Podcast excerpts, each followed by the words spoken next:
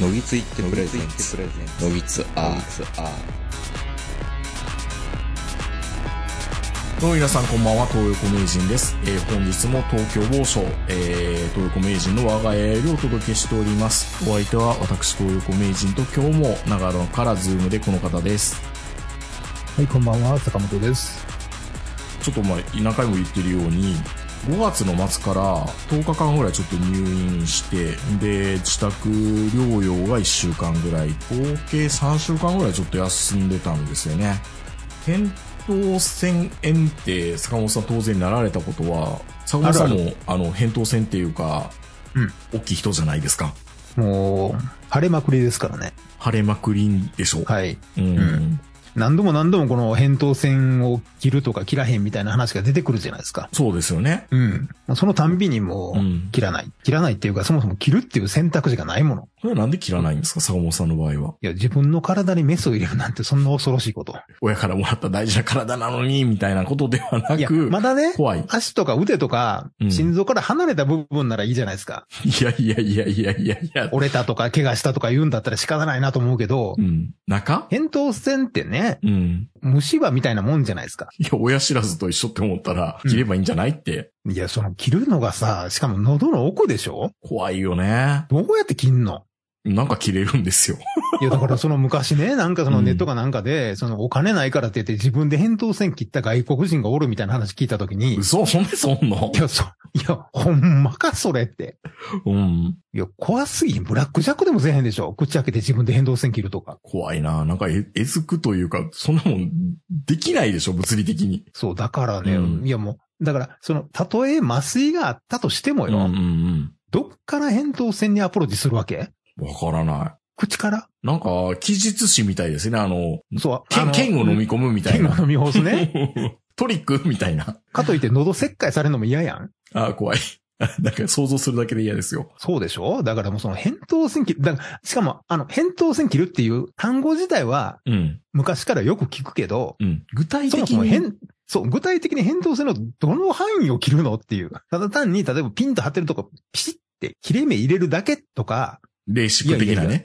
うん なんか、そういうんじゃなくて、いやもう全部なくすねんと、ごっそりと。なんやったら今まで飲み込まれへんかった握り拳も飲み込めるよぐらいの、うん。だから何、何をもって切るって言ってるのかがよくわからないから、僕ね、一瞬子供の頃、扁桃腺切るって喉チンコを切るのかなと思ってましたからね。ああ、はいはいはい。うん。未だに、だって扁桃腺が自分のどの部分かよくわかってないもん。ねどでっからどこまでが扁桃腺なん？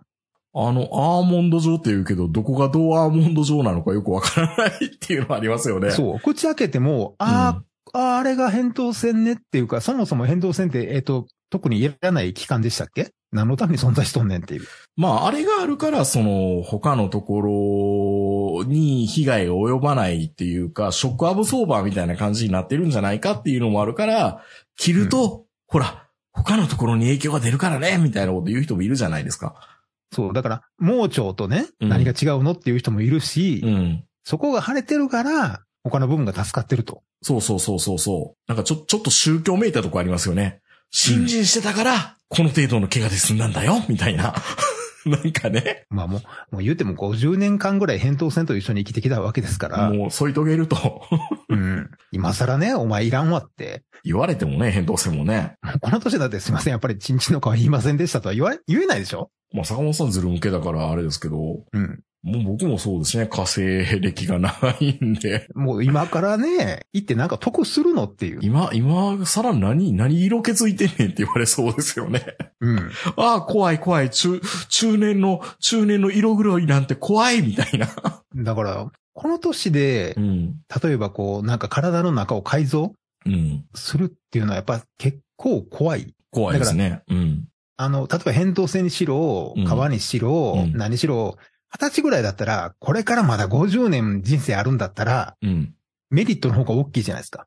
そうですよね。うん整形もそうだね。そうそう。うんでも今から、まあ整形はまあもしかしたらね、なんかあるかもわかんないけど、うん。ほとんどメリットないものね。まあ、そうね。なんやったら、扁桃腺からそのままなんかこう、ぽっくり行きたいって思ってるぐらいやから、え、坂本さん最後、扁桃腺晴らして、それが死因になるんですか？いやいや、そっからね、なんかこう、笑ったらあかんけど、なんか笑われへんな、自分からしたら。うん。そう、だから、もう、この死ぬための選択肢はいっぱい用意しときたいんですよ。出たな？なんか、いやいやい人に、人に迷惑をかけることなく死にたいっていう、あの、そう野良猫のようなうん考えね。そうん。う。象の墓場がほんまにあんのかどうかもよう分からへんけど、うん。カラスの、カラスって死骸見かけないよね、みたいなのと同じような話ね。そうそうそう。だからね、あの、できるだけあの、リスクは背負って生きてないっていう。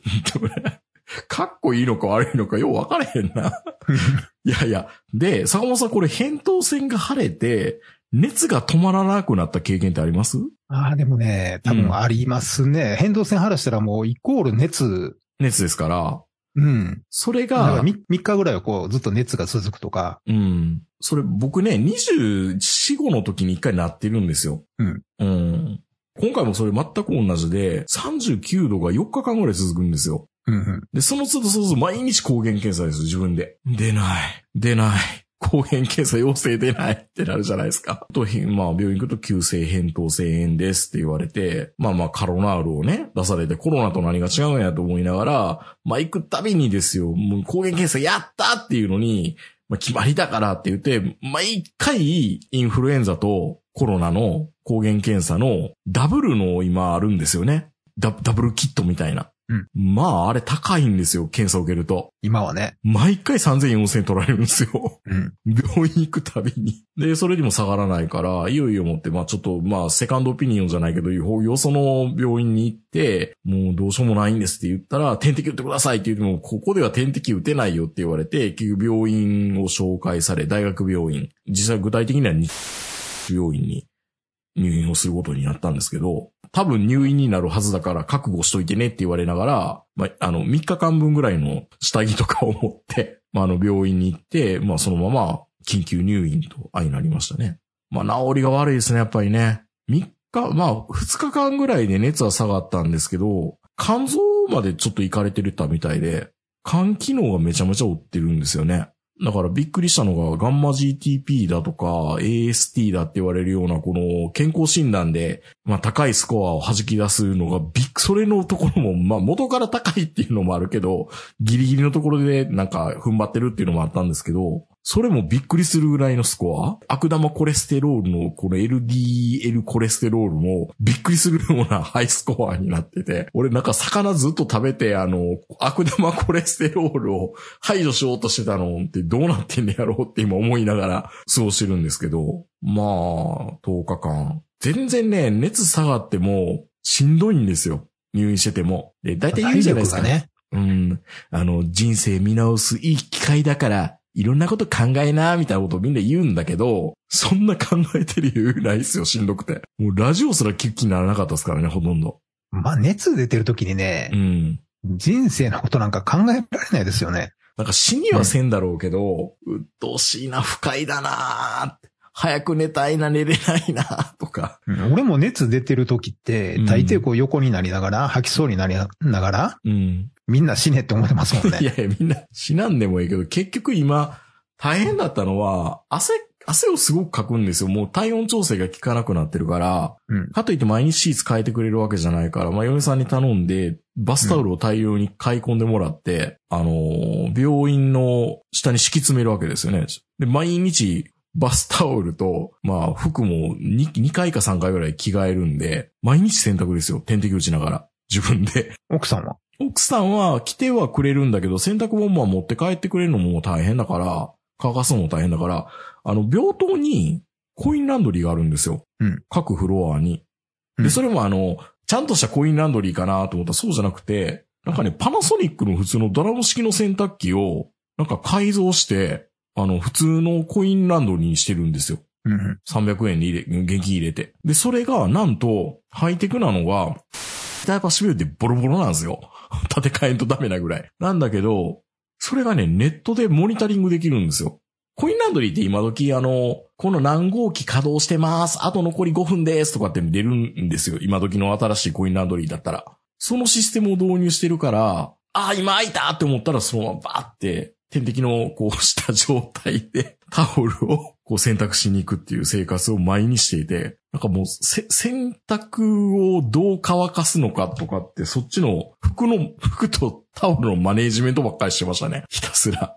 で、一番びっくりしたのは、昔ね、24、5の時入院、同じように入院した時に、点滴って、毎回針刺してもらってたような気がするんですよ。うん。今って違うんですね。なんか、小さい針みたいのを刺したままにして、ああとは付け直すだけじゃないの？あの、カテーテルを、うん。針かなと思ったらカテーテルだったんですね。カテーテルをベターって貼り込んで、で、なんかもう、あの、透明のテープみたいなぐるぐる巻きにされて、で、何？アタッチメントっていうか、こはい、はい、ここから今、今、あの、点滴注入しますみたいな感じで、そこに ジョイントされるみたいな。だから、ずーっと左腕のところにぐるぐる巻きのこの点滴のあの、入り口のパイプというか管がずーっと巻きつけられてる状態なんですよ。あ、今ってこうなってるんだと思って。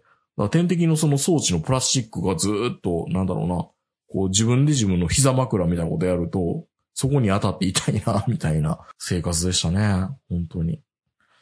いやー。まあ、あの、人生をうん。考え直すとか、こう、振り返るとかっていうのはできないけど、うん。夫婦的にはこう、ターニングポイントになりそうな気はするんですけど、あ、いい質問ですね。うん。いい質問ですね。はい。あのーいやいや、まあ、あの、優しく我が、あのー家内は、は？はい。え？は？は？って。いや、優しく接してはくれましたけど、あ、そうなの？あのー何してんの？みたいいや、全然優しくない。な。いやいやいや、いやいやいや、帰ってきてからね。バカじゃない帰ってみたいな。え、扁桃腺晴らしたらバカ扱いされるの？いいやいや、バカじゃないけど、うんなんでなの？みたいな感じになるじゃないですか。で、や、それはこっちのセリフやわ。いや、俺もわからないよ。俺はわかんないよ。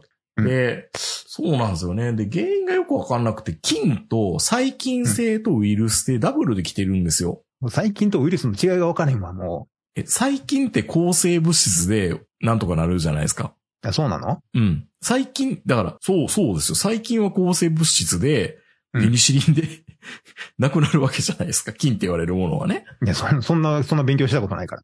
で、ウイルスは、うん。あの、抗生物質でどうにもならない。だから抗生物質じゃなくて、あの、え、コロナってどっち？ウイルスってコロナ、ウイルスでしょ？コロナ菌じゃないでしょ？風邪は？風邪はね、ウイルスだね。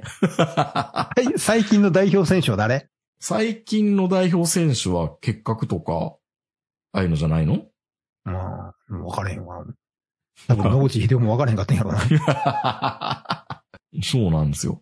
だからウイルス性のものって結構うん。抗生剤はされるけど、気休めのところもやっぱあるんでしょうね。だからなんかよくわからんけど、肝機能を高める薬みたいなものと、まあ抗生剤も飲んでましたけど、まああの、菌も。で、今回のやつは要は細菌なのかウイルスなのかもうよく分からないし、分からんけどお医者さ多分ん、お医者さんにも分からなかったんでしょ？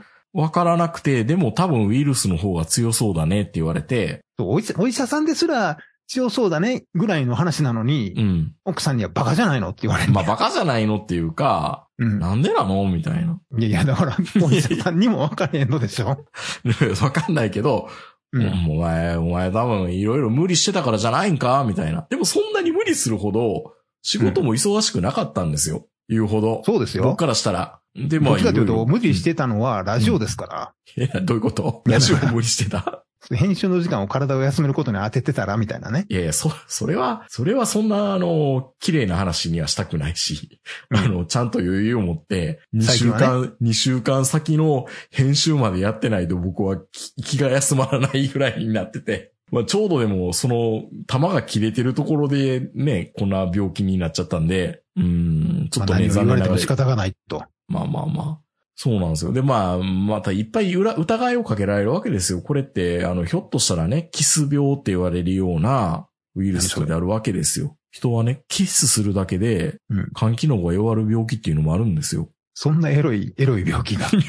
病気もあって。性病やん、もう。え？性病やん。うん、性病だったのかもしれないねっていう話で、で、また、うん若いに、若い研修医、研修医じゃないな、若いあんちゃんに、病院に、先生に、我々あの、性的感染症っていう可能性も否定はしてないですけどね、ニヤニヤみたいな。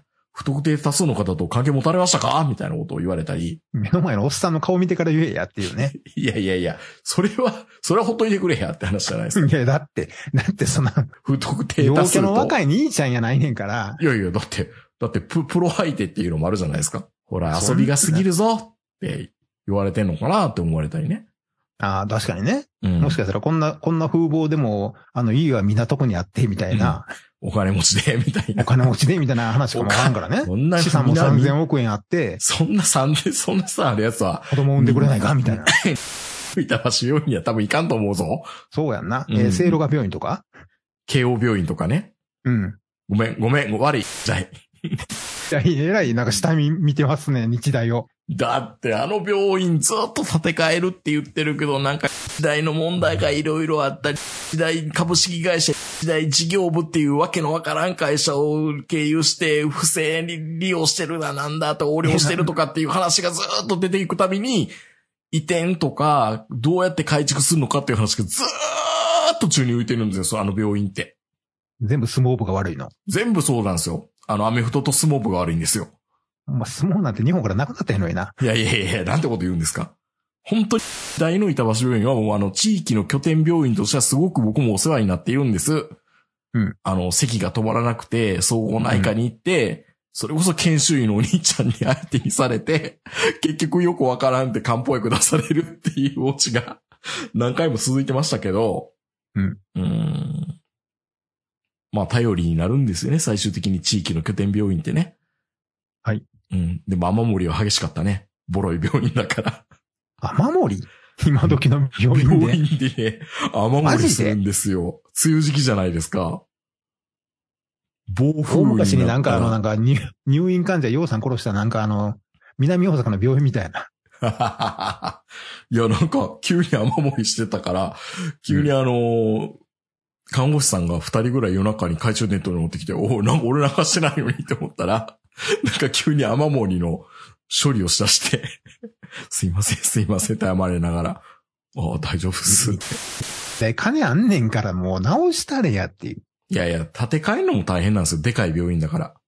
いや、そりゃそうですけど、だから、それは本当に、この前ちょっと僕感動しましたけど、もと、まああの、任天堂のね、本本社のあの、見ました？あの衛星写真。あの、伊勢神宮みたいな感じでね、横に全く同式年じ、遷宮できるんだ。同じものを100年ごとに建て替えますよってい。そううそう。伊勢神宮って、隣に同じ面積の空き地があるでしょ？うん。任天堂もそうなんですね。あれは技術をうん。次の代に教えるためにわざわざ100年ごとにやってるわけですよね、あれ。まあ、に220何年ごとにね。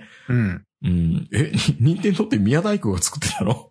うん、そ マジでか？いや、時代もそういう風にしてたらよかったんですよ。多分ね。うん。でもその、そんな土地もないし。まあ、ど、どっかね、どっかの板橋のどっかの駅にいた複合施設へ入りや入らないとかっていう噂もあったりなかったりしてるみたいですけど。うん。うん、まあ、そ時代の病院にはすごいお世話になりましたけど、まあ、唯一ちょっとね、24の時かな。そうなんですよ。僕がね、いっぺんね、もうボロボロに徹夜とかばっかりしてて、辞表書いたことあったんですよ。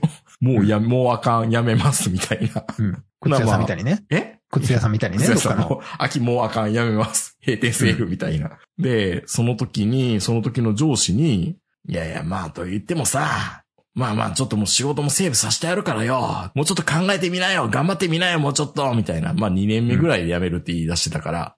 そうそう。その後でもうあかん、やめますって言って、その間、その全然業務も減ることもなく、で、なんか風邪ひいてもすぐ出なきゃいけないみたいな状態になって、体力弱ってるところで、カプセルホテルとかに泊まりまくってたんですよね。うん。で、風邪が治ら、治、治りきらずにそんな生活してたもんだから、扁桃腺腫れて、どっかデザイン事務所かなんかで打ち合わせしてる時にもう汗が止まらないんですよ。あ、もう、あ、あかん。もう自律神経いかれた。もう俺死ぬかも、みたいな感じにあって、もう扁桃腺も腫れて、まあ同じような結果ですよね。で、結局入院したら肝機能障害って言われたんですけど、またそれも看護師さんから、なんか多分不特定多数の女性とっていうことを言われて、その看護師さんも、若い女の子だったんですよ。PL 病院に入院したんでね、富田林の。うんうん。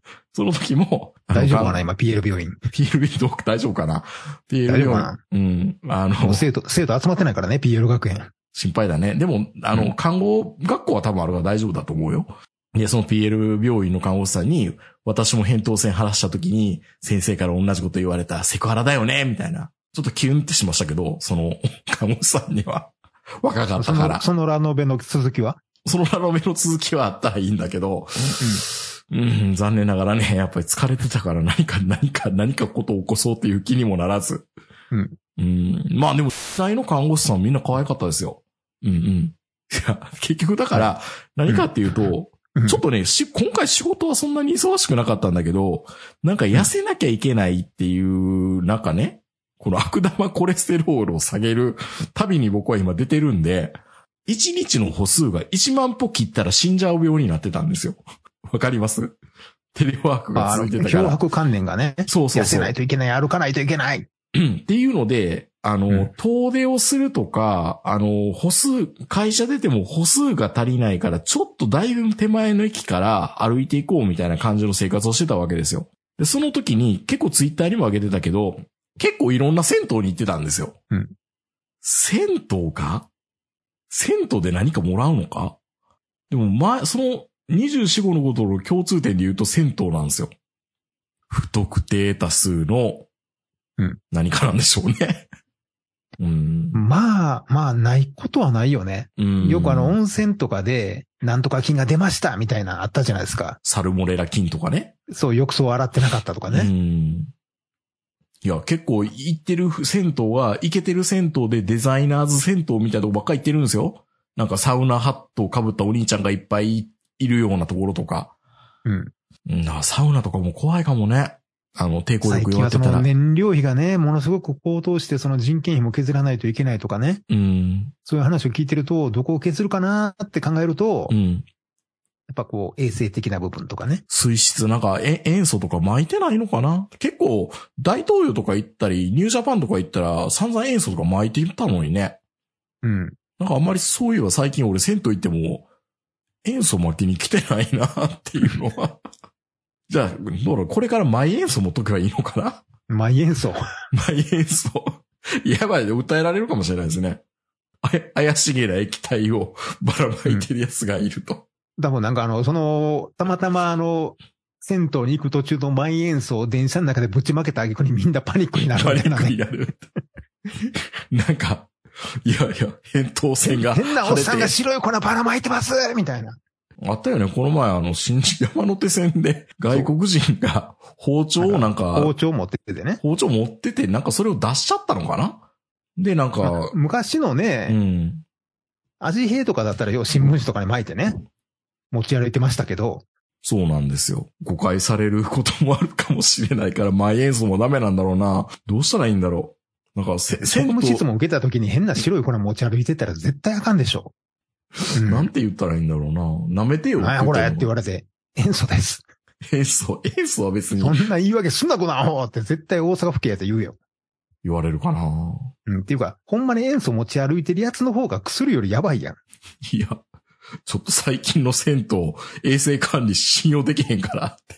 いや、塩素ってあれ飲んだらどうなの？体に悪いのやっぱり。荒れるでしょうね。死にはしないけど。塩素ってあれかな、え、危険物になるの？塩素ぐらいではならないんじゃないですか。塩素と何かを組み合わせるとやばいかもしれないけど。あよくあのトイレとか風呂であのいろんなもの混ざせて。そうそうそうそうそう。アルアルカリ性と酸性のやつを混ぜてみたいな。やばいね。やばいでしょ。これ持ち歩いたらやばいでしょ。やばいね。やばいね。うーん。いやーだからちょっとね、嫁さんには言ってないけど、うんそっちの可能性の方があるから、銭湯のね。銭湯にね、行きたいんですよ。僕サウナ、サウナは入らないんだけど、銭湯にはすっごい行きたいんですよ。うん広いお風呂で足伸ばしたいじゃないですか。うん。うーん、ダメなのかな。いや、今度キャンプ行った時もね、そばに多分またお風呂あるんで、行きたいんですよ。温泉みたいなね。うん、行かないと臭いもんだって。いや、まあ、田舎の温泉かけ流しは大丈夫なような気はするけど、でも洗って、うーん、かけ流しの方がやばいって聞くしな。で、マイ塩素。そこは、まあ、そこはマイ塩素で、マイ塩素で、なんか、なんかあの警察に聞かれたら重曹ですって言い張って、重曹です。お、オキシなんとかです、みたいなね。そうそうそうそうそういや、もうこれで、あの、これであの、あの、膨らませるんで、みたいなわけのわからんことを言いながら、あの、これだけで選択しようと思って、みたいうん。何でも綺麗になるからね。お風呂のカビ買って重曹って取れるから。な。まあね、傷つけそうで怖いんですけどね、重曹は重曹でね。重曹ってね、意外とうね、ん。硬いんで、研磨しちゃうでしょそうそうそう、ガラスとか傷つくんですよ。うん。あいつら結晶硬いから。そうなんですよ。だから激落ちくんでいろんなもんやって、よ綺麗だったって喜んでいったらダメなんですよ、本当は。いろんなもん削ってるんで。まあ、車のヘッドライトとかね。うん。うん。ああ、いいかもわかんないけど基盤のやつね。そうそうそうそうそう。まあ、車のヘッドライト自体は俺は大体あの、虫除けをかけて適当に磨いてるけど、虫除けでいいんだ。うん、そうですね。僕はね。ああの、虫除けの中にあの、プラスチックを溶かせる成分が入ってる虫除けがあるんですよ。あの、全部じゃないよ。あの、あの、体にかける虫除けですけど。なんとかなんとかっていう成分は若干プラスチックを溶かせるので、なんかヘッドライトが綺麗になるみたいなことを読んで、やってみたら本当に綺麗になって、こんなものを体にかけてたのかって、怖いね。ちょっと怖くなった記憶はありますけど、ううん、ん。それ以来それはあの、ヘッドライトを磨く用としか買ってないっていう。ああ、銭湯行きたいな。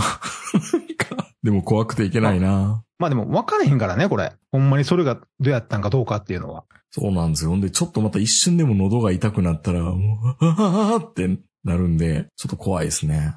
でもやっぱりもう、本当に申し訳ないんですけど、本当もともとはね、この、これ今撮ってる日の翌週にキャンプ収録に行く予定だったんですけども、もう声がね、まだちょっと辛いところがあって、はいはい。復帰して2週間後ぐらいでも、もう今は大丈夫なんですけど、もう会議中声が持たないんですよね。なんか、もうこれではキャンプに行ってもただ単にうん休むだけだと。休むだけになっちゃうっていうのもあるし、うん。そう。で、体力も心配っていうのと、いや、本当にだから、いかに普段喋ることが仕事になってたんだなっていうので、もうショック受けましたね。こんな声酷使してたんだって。まあね。ん。まあ当初、え、当初の予定ではもう来週がキャンプでしたっけ？うん。それがあの、月末にそうなんです。移行。移動になって、うん。まあ、それでもふもとっぱらは空いてないっていうね。空いてない。ふもとっぱら予約システム変わりましたね。なんなん？あの、あそこで満員って難民キャンプやん。難民キャンプですよ。ちょっと悔しいから、ラジオ抜きに行ってみたいんですけどね。うん。9月か今回はあ10月ぐらいの、もうさすがにね、うん。もう今年のそのキャンプ収録に備えて、うん。新しいテントも買ってあるんですよ。あの、この前水浸しになったテント。そうそうそうそう。もう諦めて、もうさすがにもうダメだなっていうことで、う新しいの買って、うん。今回はあの、ツールーム式の、あの、た、前まではタープとテントと別々にやってたじゃないですかね。今回はあの、テン、でかいテントと、その前の部屋というか、前室がタープというか、はいはいはい。そういうツールーム式のでかいテントを買ったんで。結構、お金持ちテントじゃないですか。いやいや、まあ、そんなにあの、あれ、あれですけど、ただ、あの、これ絶対一人では建てられないよねっていうような、ああ。感じゃあ、まああの、いつものコールマンのやつは持ってこないんですか？あのタープは。持ってこないですね、もああ、なるほう。どね。うん。うん。もうその前の部屋に、机と椅子置けば十分二人やからね、うん。いけるだろうと。で、まあ、もしまたあの名人があの坂本と同じテントっていうよういやいや、そ、れは、いや、それは、それは違うんです。坂本さんに、坂本さんに申し訳ないからそれをしてをしてくださいって言ってるんですよ。嫌でしょ、いびきが。うん。いや、まあ俺は耳栓するからあんまり気にならないんだけど、マジで？ただあの、前室はあの、タープと違ってあの、閉じることもできるので、あ、それで分けて寝りゃいいじゃん。そうそうそうそうそう。はいはいだはから、あの、まだあの、コットをね、い。うん。それぞれの部屋にコットを置けば、あ、それでいいですね。うん、それで別にあの、小さいわざわざもう一つテントを立てなくて、まあ、しかも今度行くあの、木崎港、うんそんなにね、元っ腹みたいに、めちゃめちゃ広いわけじゃないので、うん。そう。で、しかも隣がどこら辺まで来るかわからないんで、なんか喋ってるのも気使うような感じだったら、やっぱりこう、閉じられた空間の方がいいじゃないですか。うん、確かに。で、うん。キャンプ、ふもとっぱらの録音条件ってもう大体慣れてるから、まあこれでいけるだろうみたいなのもあるんですけど、うん。湖畔ってよくわかんないんですよね。風がどうなのかとか、木があったりするじゃないですか。そう。ふもとっぱらって、だだっ広いからないからね木がないでしょ。うん。しかもね、木崎湖ってう、ん。意外とコスプレイヤー来るとこですからね。らしいですね。あの、湖にこう、突き出た桟橋みたいな。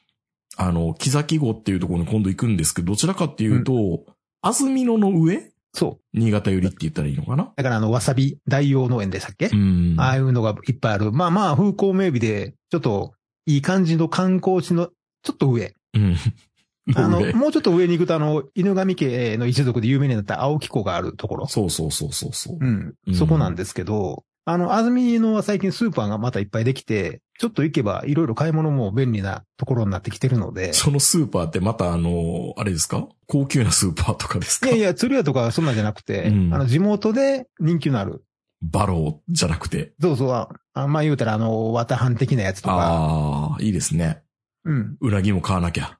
そう。だからね、そういうのがいっぱい、あの、インターチェンジの近くにいっぱいできててう、ん。安曇野は最近ちょっと住みやすい感じになってますよ。ええいいですね。ううん。ん。あのね、クソ田舎のくせに家高いんですけど、まあ、安曇野って字面がいいからね。やっぱりね。そう。なんかね。うんで、あの、車で30分走ると松本まで出れるんで、うん。あの、意外と住みやすいというか、何でも揃うんですよね。なるほど。イメージだけ。うん。あ、あの、さっきのね、はい。あの、虫除けのやつ、まあ何年か前からこれ、あの、いろいろ有名になってたんですけど、うん。まあ調べると、虫除けスプレーがヘッドライトの黄ばみを取る原理は、スプレーに含まれるリート、リート？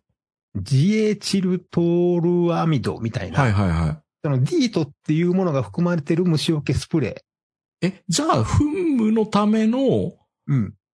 えっ、と、こう、フューって出すための薬剤に効果があるっていうことですか、で、そのディートっていうのが、プラスチックの樹脂を溶解させる。ほう。さっき言ったように溶け、溶けるんですよね、それで。怖いな。